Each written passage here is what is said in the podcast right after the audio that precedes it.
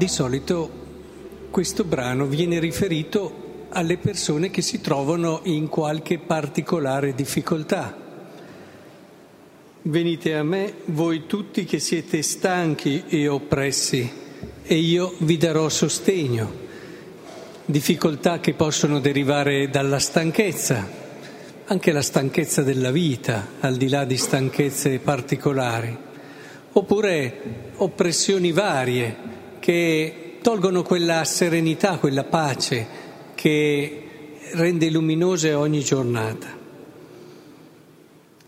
Ecco, io credo che sia molto riduttivo vedere questo brano riferito solo a queste persone e solo a certe situazioni. Questo brano va al cuore dell'esperienza dell'uomo, va nel cuore dell'uomo. Cioè questo brano è come se ci dicesse guardate che voi siete tutti stanchi e oppressi, perché il cuore dell'uomo è così. Senza Dio è stanco e oppresso. Noi proviamo in tanti modi a sollevarlo, ci distraiamo in tanti modi, abbiamo tante passioni, ci dedichiamo una cosa all'altra e pensiamo di stare bene e pensiamo di avere riempito quel nostro cuore solo perché abbiamo sì dei momenti dove siamo tranquilli, abbiamo anche qualche bella sensazione, momenti anche intensi, belli, che poi passano e questa è la vita normale di tante persone. Oggi è come se il Vangelo ci dicesse però stai attento perché c'è come un fiume carsico sotto a tutte queste cose che stai vivendo che te l'ho messo io e che è quel assoluto bisogno, necessità che tu hai di me. L'uomo è così. Ed è per questo che il cammino interiore consiste proprio nel andare in quella profondità lì, cercare di togliere e di distrarsi da tutte quelle cose che sembrano riempire il nostro cuore per ritrovare quella povertà lì, quella povertà lì. Quando imparate da me che sono mite, umile di cuore, come non pensare ai poveri di spirito delle beatitudini? Come non pensare a quella povertà radicale, profonda, vera, che è l'unica ricchezza dell'uomo? Perché in quella povertà lì, dove ti liberi da tutto ciò che sembra riempire il tuo cuore, che tu trovi il tuo essere stanco e oppresso senza Dio. E quando arrivi lì, ti sale dal profondo un grido un grido profondo, un grido che riesce a trapassare i cieli e riesce ad arrivare fino a Dio. Io direi che quello è forse il momento più vero della preghiera dell'uomo. Quando mi dicono io prego tanto, la preghiera trova lì la sua verità, nel momento in cui tu ritrovata la tua stanchezza, il tuo essere oppresso senza Dio, ti rivolgi a Lui e gridi, Signore, abbi pietà di me. Ecco, vedete, questa è l'anima della preghiera, ma è l'anima della vita del cristiano. È l'anima e della benedizione che il Signore ci ha dato. Lui solo ce lo dice, io ti darò ristoro. E dopo questo grido il Signore si prende cura di noi come non potrebbe fare per nessun'altra creatura in tutto l'universo. E quando ti senti preso a cuore da Lui perché ha risposto a questo grido, tu diventi una persona ricca, non perché hai chissà quali qualità, non perché hai chissà quale merito, ma perché ti senti tra le braccia di Dio.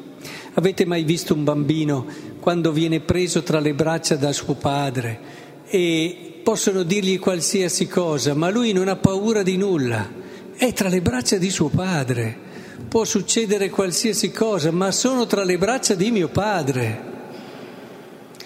Ecco, la preghiera vera ti porta lì. Ecco, credo che in questa giornata allora più che mai dobbiamo ritrovare e nelle promesse che molti di voi faranno dobbiamo ripercorrere quello che ci ha portato a questa scelta. Ci fa bene ripercorrere la strada attraverso la quale Dio ci ha voluto più vicini a sé. Non dovete dimenticarvi che Dio sa che l'unica possibilità di gioia vera che abbiamo è insieme a Lui e fa di tutto perché ci rendiamo conto di questo. Non spaventatevi quando toccherete con mano la vostra povertà, perché quello è il momento della salvezza. Quello è il momento dove voi scoprirete farete l'esperienza più bella della vostra vita. E allora in queste promesse che farete ci sia davvero questa tensione, questo spirito grande, questo spirito vero, questo grido che si rivolge a Dio. Sarà questa una preghiera vera nella misura in cui voi sarete poveri e, come dice qui, miti e umili di cuore. Dietro a un momento così prezioso della vita c'è sempre questo atteggiamento fondamentale. E allora vi dico grazie perché con la vostra scelta voi ci riportate all'essenziale, ci riportate a questa verità. È molto facile distrarsi, è molto facile prendere, farsi prendere a volte il diavolo è molto furbo, usa delle cose anche molto belle, in apparenza molto virtuose, per distrarci da questa verità. È lì invece che noi possiamo trovare chi siamo, possiamo trovare la nostra grandezza. È proprio un percorso diverso da quello del mondo. Lì, quando tu sei povero, quando tu sei piccolo, ritrovi la tua vera grandezza nell'abbraccio di Dio. Ecco, sia questo, e voglio che sia questo l'augurio che vi faccio, perché se vogliamo salvare il mondo nel senso di essere co-strumenti di Dio, di questa salvezza, io mi auguro che lo siamo e anche questa preghiera di oggi e questo momento in cui vi affiderete al Signore testimonia la vostra volontà di essere strumenti di Dio per la salvezza di tutto il mondo, beh, se lo vogliamo essere, dobbiamo essere assolutamente piccoli e poveri di spirito, perché la, la salvezza passa di qui. Imparate da me, che sono mite e umile di cuore. Sì, Signore, vogliamo imparare da te. Insegnaci questa sapienza, insegnaci questa via privilegiata, insegnaci questa ricchezza, insegnaci cosa vuol dire essere felici, perché il mondo insegue tante felicità che non lo sono.